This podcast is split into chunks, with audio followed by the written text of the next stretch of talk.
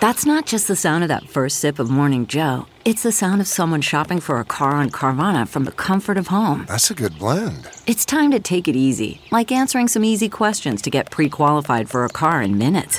Talk about starting the morning right. Just like customizing your terms so your car fits your budget. Mm-mm-mm. Visit Carvana.com or download the app to experience car shopping the way it should be convenient, comfortable. Ah. Reporter's Notebook.